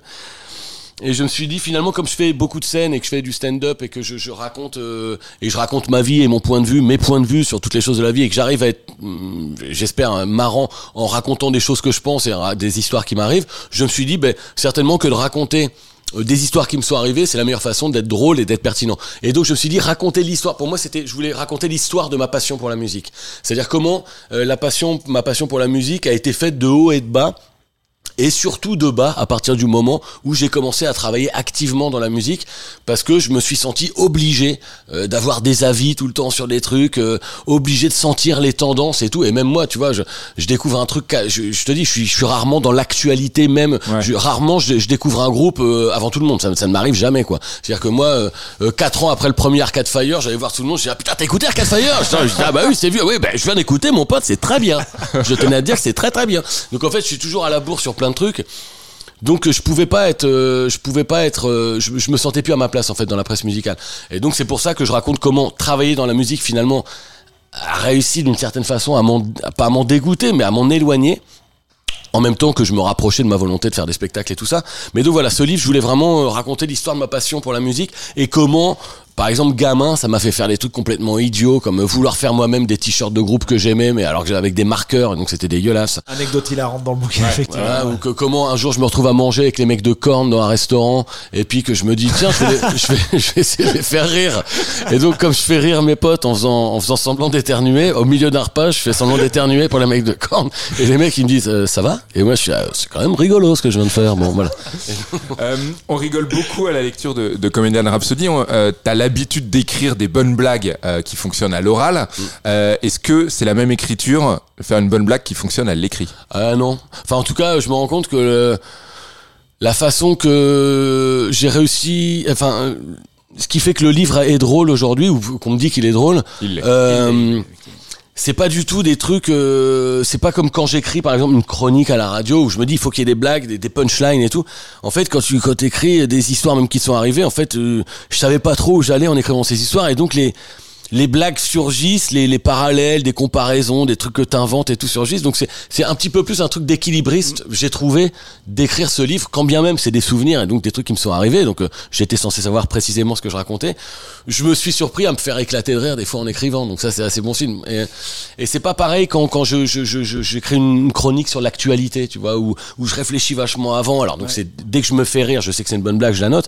Mais euh, il y a un truc plus d'équilibriste quand t'écris un livre, j'ai trouvé. C'est la première fois que je faisais ça, donc bon. Et est-ce que tu penses que ton bouquin il est transposable sur la scène?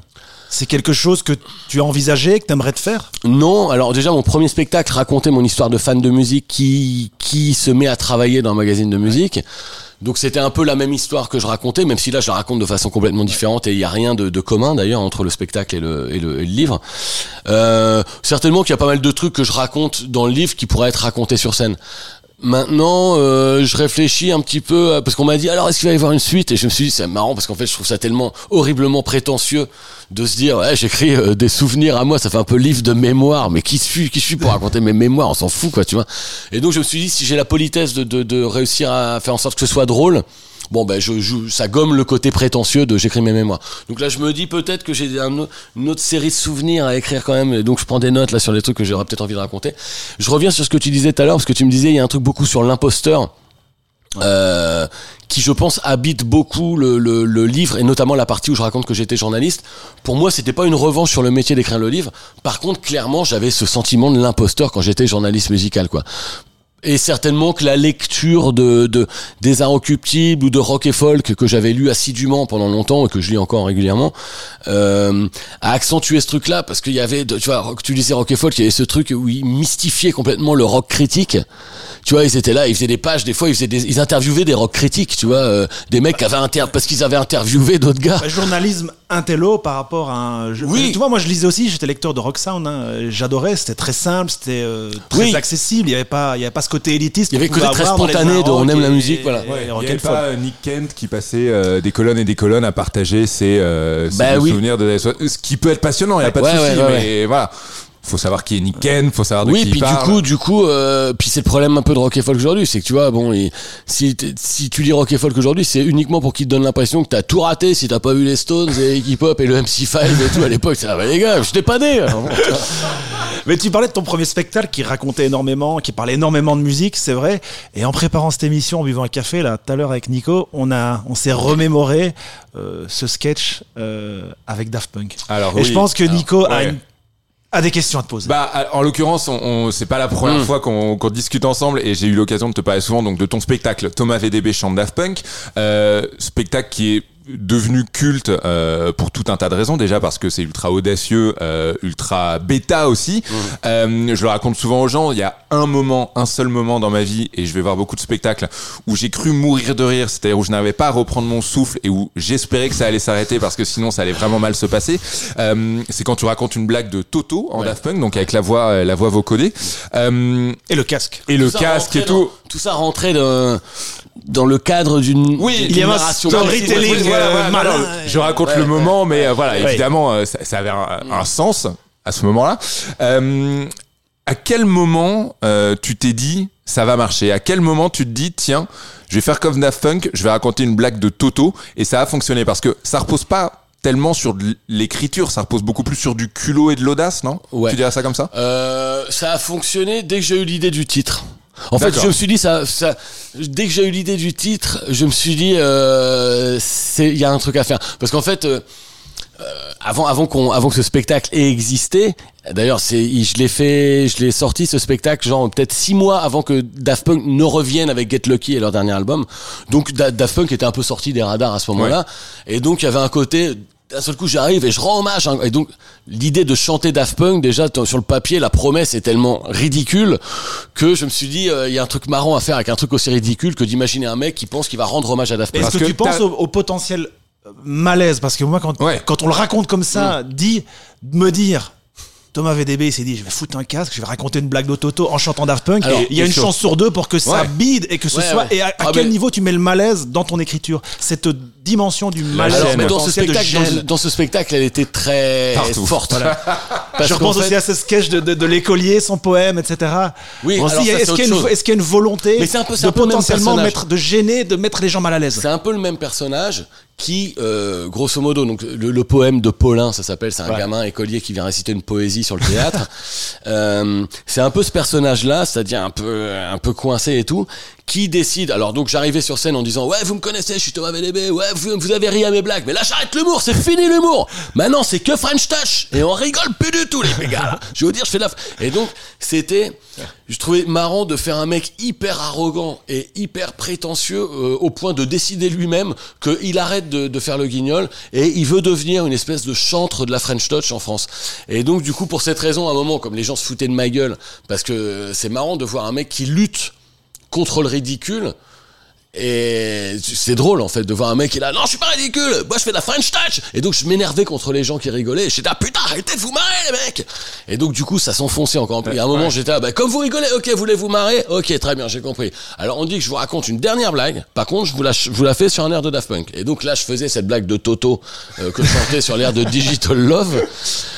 Et euh, Culte. et donc, et donc, euh, les, les personnages hyper arrogants en fait c'est donc euh, autant je les je les déteste euh, ils m'énervent quand- mais ils peuvent aussi m'inspirer vachement parce que je les trouve ridicules et plein de mauvaise foi et tout donc ça ça donc je savais qu'il y avait un truc à faire avec ce, ce personnage là quoi Euh, purement et simplement, en termes de droit, comment ça a pu exister, Thomas VDB chante Daft Punk? Oh. Parce qu'il y a leur nom sur l'affiche, tu chantes leurs chansons, t'arrives sur scène en chantant Robot Rock, Ouais. euh, longtemps, enfin Ouais. quasiment la durée de la chanson. Euh, alors bonne question co- comment ça a pu passer? En plus, ils étaient au courant. Tu nous as Ouais. dit que t'en- euh, voilà, t'en as rencontré un des deux et ils savaient que ça existait. ben en fait euh, c'est passé parce que j'en ai rencontré un des deux et je me suis dit ouais c'est bon il est au courant c'est géré quoi mais en fait non j'ai écrit quand même à, à leur, leur manager américain à l'époque tu vois en disant hello my name is Thomas Et donc je leur ai dit euh, parce que je savais pas qu'ils étaient sur le point de sortir un nouvel album en Ouais. fait les Daft Punk. Donc euh, donc je sors ce spectacle, j'ai un graphiste qui, qui fait une affiche géniale, Thomas VDB chante Daft Punk, où il reprend la police de Daft Mais Punk pour ouais, écrire mais le ça- titre. Et donc, il y a un jour, euh, avec mon producteur à l'époque, on se dit, ouais, putain, ça serait bien quand même que les mecs de Daft Punk, ils donnent une sorte d'aval un peu au truc, tu vois, qui valide le fait que je fais un spectacle comique sur Daft Punk. Surtout que Daft Punk et la comédie, c'est pas deux univers qui Non. sont très Non, souvent en contact. non, Et donc, euh, et donc pour cette raison, un jour j'ai un pote qui travaille dans un dans une boîte à Paris qui m'appelle, qui me dit Thomas, il y a un mec de Daft Punk qui vient d'arriver. Et donc je prends mon scooter, je traverse Paris, je vais le voir et j'arrive avec mon tract et je lui donne le tract, le mec de Daft Punk qui se barrait, euh, Guy, Guy Manuel. Et donc j'ai hey, Guy Manuel, Guy Manuel. Déjà c'est un prénom que j'ai pas l'habitude d'interpeller souvent. Mais, hey, Guy Manuel, hey, Guy Manu, Guy Manu. Bon. Et donc euh, et donc et donc je lui donne le, le tract euh, comme ça et le mec fait, ah, il me dit ah ouais j'ai entendu parler de ça et tout. Je dis ouais, t'es- en bien? Bon. Et donc, euh, et le mec, et donc il fait, ah, d'accord, il me dit, on va venir te voir. Et puis là, il regarde le tract, il fait, il me dit, attends, vous avez fait quoi avec la police là? Je dis, ah, c'est pas moi, mais on l'enlève demain. Demain, on l'enlève, si tu veux, on l'enlève demain. Et donc, c'est la raison. Je savais que tout était hyper fragile au niveau des Ouais, droits et ouais. tout. Donc, on a utilisé des musiques de Daft Punk, par exemple, on, faisait, on utilisait le morceau Teachers euh, sur du premier album. Où là, je, je me vengeais de tous les mecs qui avaient dit du mal, du mal de moi dans la vie, les mecs qui avaient pas voulu me prendre à la Starac et tout. Enfin, c'était donc je, je, je remerciais pas DJ Crush et tout. C'était là André Manoukian. Enfin, c'était que des trucs comme ça. Et euh, et donc j'ai utilisé des sons de Daft Punk. Alors on les déclarait quand on jouait, mais pour cette raison, on n'a jamais pu faire de capta. Oui, j'allais euh, dire, c'est pour ça que le spectacle est nul. Il est sur internet, bah, mais est- voilà. c'est- tu peux pas le trouver quoi. Je, Ouais. je, je- non. Ce qui ne le rend que plus culte, Bah peut-être. Exactement. Ouais. On- moi, je voulais un peu revenir sur cette histoire. On a parlé du malaise. Euh, moi, je voulais surtout savoir, quand tu regardes d'autres humoristes, si tu en regardes déjà, parce que Mhm. est-ce que c'est le cas Qu'est-ce que tu recherches chez, chez les gens que tu aimes? Euh, Alors. euh, Est-ce que tu aimes les humoristes du malaise, les humoristes. euh, Enfin, est-ce que les humoristes que tu regardes, surtout, ou dont ressemble. te ressemblent? C'est ça la question, ouais. euh, alors ça. Ou est-ce que tu te formes en opposition à certaines choses que tu Euh, as vues? certainement plus ça. Voilà. Certainement, effectivement, que je me forme en oppo. Il y a des trucs, je, dis, je me dis, ah, ça, c'est exactement ce qu'il faut pas faire. Et donc, euh, que, donc, du coup, ça me donne presque des idées de sens, de route inverse Ouais, c'est ça. à prendre. Euh, Il y a forcément un peu de ça. Je, je, je sais pas si, enfin, je pense que quand tu parles avec beaucoup de comiques, la plupart te disent que euh, il y a une espèce de déformation professionnelle qui fait qu'aujourd'hui, quand tu vas voir un comique et que toi-même t'es comique, ben tu tu vas pas rigoler de la même façon. En fait, tu te, tu regardes les ficelles, tu regardes comment il construit son truc et tout. Euh, bon, après, j'ai quand même des comiques qui me font hurler de rire, et, mais vraiment, euh, tu vois, euh, éclater de rire à voix haute. Mais euh, je sais pas s'il y a le même truc chez les musiciens. Je me dis, est-ce qu'il y a, par exemple, est-ce qu'il y a de la, tu vois, des fois même je vois un comique, je suis jaloux. Des fois, je vois une idée géniale, je, je suis enculé de sa mère. C'est hyper bien ce qu'il a trouvé. Et je me dis, est-ce qu'il y a de la jalousie aussi, pareil chez les chez les musiciens? Tu vois, des, fois, je me rends compte, je rencontre un musicien et tout. euh, par exemple, j'ai je sais pas, le mec de Spoon, ça m'est arrivé de le croiser et tout. Et donc, je lui parle de des New Pornographers parce que je sais qu'ils se connaissent. Et je lui dis, ah putain, je, je dis, il y a un autre groupe, je suis fait New Pornographers. Et il me fait, ah, j'aime pas trop. et je dis, ah bon? Et donc je me dis, est-ce qu'il y a des trucs de jalousie et tout quand tu parles à un musicien? Tu dis, ah putain, il y a un autre truc à écouter. Et lui, il va se dire, mais non, écoute mon truc. Enfin, je- j'espère pas, mais tu vois. Euh, donc je, chez le, je, je sais pas, je, je suis incapable de définir l'humour que je fais, tu vois. Je, je sais qu'aujourd'hui, le thème de mon spectacle, c'est hyper préoccupé par la question écolo et tout. Je parle beau- beaucoup de de- d'écologie. Euh, mais je, je suis pas capable de définir le. J'aime bien jouer avec le, la naïveté. J'aime bien. Je pense que le clown qui, qui ressort un peu, donc euh, quand je fais Daft Punk par exemple, ou quand je faisais des sketchs avec Mathieu Madénian, c'est moi gamin euh, qui a envie de l'ouvrir encore aujourd'hui. Donc c'est, je, je dis les premiers trucs qui me viennent par la tête et aussi débile soit-il. Et donc c'est ça, ça, ça, ça, ça fait exister le personnage. Mais euh, j'aurais bien du mal à je te dire à définir exactement la catégorie du, du malaise. Je sais que l'humour de malaise c'est un truc que ça, ça, ça le vend en poupe depuis 20 ans. Tu vois, on dit beaucoup. ah, C'est l'humour de l'embarrassment comedy comme disent les Anglais et tout. Il y a, il y a beaucoup de trucs qui, qui reposent là-dessus. J'adore, hein, j'adore. euh, Tu vois, euh, The Office et tout ça. Mais euh, je, je, je saurais pas trop définir ce que je fais. Mais euh, d'ailleurs, on sait que tu as une culture musicale. Est-ce que tu as une culture stand-up? Ou Euh, elle est arrivée, elle est arrivée depuis 15 ans. J'ai découvert le stand-up quand j'ai quitté euh, la presse musicale en fait. Euh, je, je, je faisais surtout du théâtre de rue à l'époque. J'adorais plein de films comiques. Pour moi, la comédie c'était euh, voilà, c'était le, les théâtres- le théâtre de rue et puis des films comiques que j'aimais. Et euh, quand j'ai découvert Eddie Izzard, euh, donc tard- tardivement parce qu'il existait déjà depuis des années, il avait déjà fait au moins cinq ou six spectacles en solo. Ça a été une tarte dans ma gueule énorme. Et puis quand j'ai découvert aussi euh, Ricky Gervais dans The Office, il y a, il y a 20 ans, euh, il y a eu un avant et un après, quoi. Vraiment. euh, au point que, au point que j'ai mis, j'ai eu beaucoup de temps à regarder le The Office américain parce que je suis ah mais non, non, non, mais c'est euh, parce qu'en fait je suis très énervé par le. Tu sais des fois tu regardes un truc, c'est pas pourquoi. Tu ah mais non lui m'énerve. Alors j'adore Steve Carell, mais John Krasinski, en fait, ben, Martin Freeman dans le même rôle du The Office anglais est tellement au-dessus de tout que en fait euh, John Krasinski pour moi faisait une imitation une pâle imitation de Martin Freeman Sur la première saison peut-être, mais moi je trouve que c'est deux séries qui ont Oui, vécu leur propre vie, heureusement. mais c'est pour ça que j'ai mis du temps à regarder The Office américain. Comedy, le, le UK, c'est un des trucs les plus gênants Ouais. à regarder. Ouais. euh, Au-delà de la première lecture comique, c'est très très difficile à revoir. Revoir, j'ai trouvé Ouais. ça extrêmement difficile. ouais. Et juste pour terminer sur, euh, sur euh, la gêne, euh, je sais que tu es également très fan du personnage d'Alan Partridge. oui pour moi c'est lui en comédie Voilà. qui a tout inventé la, la- la- la comédie de la gêne et du malaise c'est lui qui a inventé quoi Et Enfin, tu m'avais conseillé la, la, la fausse autobiographie d'Alan Oui, que Partridge t'avais lu, par d'ailleurs. Steve Coogan que j'ai lu. C'est en effet absolument hilarant. C'est fou. Euh, voilà, je l'ai lu en, j'ai, elle est, c'est disponible qu'en, anglais. disponible qu'en anglais. Donc euh, voilà, Parce que ce mec n'est un pas peu très connu en dehors du Royaume-Uni. Non, hein. absolument, mais voilà, la biographie d'Alan Partridge. C'est génial. Steve Coogan génie absolu ouais. Tiens, est-ce qu'il y a, parce qu'on a beaucoup parlé musique aujourd'hui, est-ce que pour toi il y a une forme de, de musicalité dans le stand-up en termes de rythme, de pause, Euh, de, de rappel? musicalité, je sais pas. En tout cas, c'est sûr qu'une blague euh, qui est pas faite avec le bon rythme, euh, elle, elle passe pas. Donc oui, il y a, y a un... et même même pas que dans même pas que dans le rythme auquel il faut dire une blague.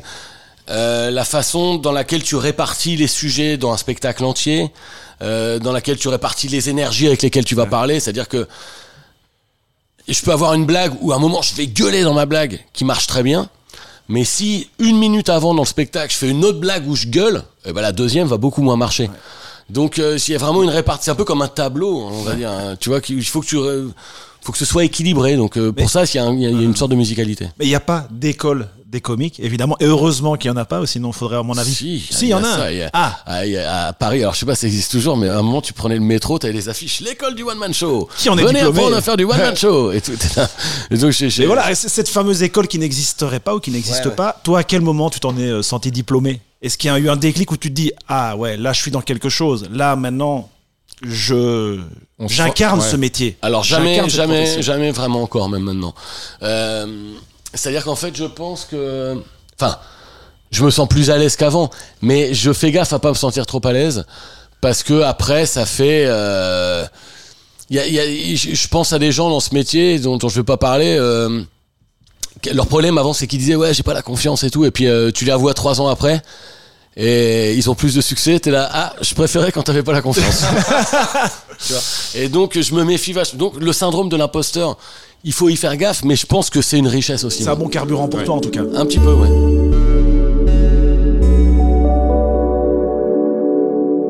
Sur ces magnifiques paroles, je propose qu'on entame la troisième Mhm. et dernière partie de ce podcast qui va d'abord prendre la forme d'un petit jeu Oui. que va nous, nous expliquer, nous détailler. Ce jeu. Oui, petit jeu. Cluedo. Un petit jeu évidemment, euh, évidemment tout simple. On a beaucoup parlé de musique, on a beaucoup parlé de stand-up. Euh, J'aimerais qu'on imagine quelques artistes euh, de stand-up d'hier et d'aujourd'hui euh, comme des rockstars. Donc je vais te donner des noms et euh, faut que tu imagines leur euh, leur pendant rockstar ou éventuellement même euh, si t'as pas de nom de, de musicien ou de musicienne qui te vient, euh, le style musical dans lequel euh, il pourrait euh, il pourrait être éventuellement à l'aise. Alors tu vas voir, il y a il y a un petit peu de de tout. pause, de réflexion peuvent être coupés Ouais, au montage. On te Quel est le nom de ce jeu Déjà, quel est le nom du jeu Euh, Trouve, adapte le stand-up en nom de musicien Voilà, de exactement, 70. exactement. Un jeu Ravensburger, évidemment. Euh, on va commencer avec Baptiste Le Caplin. Si Baptiste Le Caplin était un, un musicien ou un, ou un style de musique Euh, je dirais. Alors. Putain, j'hésite parce qu'en fait, je, je connais. euh, il est pas. Il est, bien, je crois. je, je Ouais. connais très bien. J'adore Baptiste. Euh, il n'est pas spécialement fan de musique, mais il est fan de trucs hyper euh, variété internationale. Il aime beaucoup, Oasis. Stéréophonics. Gros fan Oasis, Stéréophonics. Stéréophonics, Bah. Oasis, bon, le deuxième album d'Oasis, moi, Ouais. c'était Game Changer. Mais euh, Baptiste, mais quand tu vois l'énergie qu'il envoie sur scène, c'est pas du tout euh, stéréophonique. Je penserais plutôt à un truc un peu. euh, tu vois, il est, il est presque, tu vois, il joue tous les personnages, il fait des, tu vois, il- donc euh, qu'est-ce qui pourrait être dans cette énergie? Rage Against the Machine? Rage Against the Machine, Allez. je sais pas, je Rage Against the Machine. Allez. Maintenant, je vais voir, je vais voir, ça dépend des autres noms que tu me donnes après, mais bon, là pour le moment. Muriel Robin. Piaf. Edith Piaf. Mais là, c'est le côté physique, euh, rouquine, euh, cheveux courts, qui euh, m'a fait penser à ça. Et, et puis il y a un peu le côté aussi euh, mère du stand-up. Enfin, elle, est- elle était là il y a un certain nombre d'années. euh, en Daronne. termes, en, Daronne, ouais, en termes de femmes sur Ouais, scène. John Baez, voilà, il y en a plus. Allez, très bien, super. Euh, Louis C.K. Louis C.K., euh, je dirais peut-être un truc. euh, je, je sais pas pourquoi, c'est le premier truc qui me vient. Bruce, Springsteen, alors que je suis pas du tout fan de Bruce Springsteen et que je suis fanatique de Louis C.K.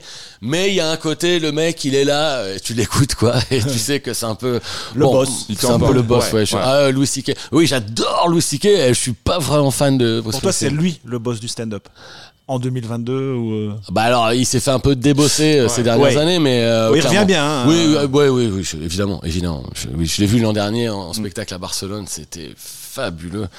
Et Bi- Bill Burr aussi est quand même dans les dans les très très forts. Et le, le dernier, si j'ai un spectacle à recommander aussi, c'est le, le Adam Sandler sur Netflix, 100% Ah. Fresh, qui est sorti Oui, il y a deux ans, Oui, oui. mais qui est vraiment exceptionnel, je trouve, avec beaucoup de chansons Ah ouais. aussi, très très drôle. Euh, Blanche Gardin. Si Blanche Gardin était une chanteuse ou un style musical Blanche Gardin, euh, ce serait un que truc tu connais ou pas d'ailleurs Ah, très Ouais, bien, je m'entends très bien avec Blanche. C'est une grande amie de ma, ma, ma compagne. Euh, je pense à qui je bec euh, Sean Marshall. Ah, Cat un peu, ouais, Cat Cat Power. Ouais, ouais, ouais, Ouais. Très bien. quelque chose un peu euh, qui fait quelque chose de très très de très viscéral viscéral Ouais. avec Ouais. des avec euh, c'est fabriqué à partir de douleur mais de fait quelque chose de très de- de fêlure ouais. Allez, deux derniers parce qu'en effet, l'heure tourne. Euh, Roman Frécinet. Roman Frécinet, qu'est-ce qu'il est drôle, enculé. mais Qu'est-ce qu'il est drôle. Putain, je l'ai vu à Montreux l'an dernier faire Ouais. un sketch, mais. Oh, j'ai, j'ai- je pleurais de rire. C'est, tu vois, c'est rare de, de- pleurer de rire comme ça, surtout quand tu viens. Moi, j'ai mon sketch, c'était moyen passé, je trouvais. Et donc, je le regarde après. J'étais là, c'est spécial, en plus. Montreux, Ouais. le public de Montreux, mon Ouais. pote, c'est vraiment, c'est quelque, c'est dur. c'est vraiment des gens, faut aimer les gens, faut aimer les publics composés de, de gens qui travaillent dans des compagnies d'assurance. VDB Chant Punk à Montreux Le bide. Le suicide. Là, Ah, c'est le un su- suicide. c'est pas un beat, c'est un suicide, exactement. c'est vraiment, c'est, c'est vraiment un suicide français Ah là Ouais, là, c'est mon ça. pote. Ah ouais, un Donc- enfer, l'enfer sur terre. Donc Roman. Frécinet, s'il était euh, un Mais les Beastie musicien. Peut-être. Ah ouais. Je sais pas pourquoi, il y a un truc à la fois urbain et puis euh, c'est ces effets de voix qui me font penser à ça, à ceux de- de- des Beastie Boys aussi. Allez, un dernier, euh, pas forcément le plus simple, Raymond DeVos. Raymond DeVos, putain, je sais pas, euh, plus Charles Trenet. Enfin, je- je pense vieux, mort, tu vois. Magnifique, très bien. bah merci Nico J'en Voilà. espérais pas tant. Et j'ai gros, vieux, mort et gros. Eh, pardon les gros, on les embrasse, je les adore. Allez, on arrive à la fin euh, de ce podcast, mais avant de terminer, Thomas, je voudrais quand même te poser une dernière question qui est désormais rituelle. Ce podcast, il s'appelle Game Changer. Alors pour toi, c'est quoi le prochain Game Changer? Je précise que ça peut être n'importe quoi, ça peut être n'importe qui.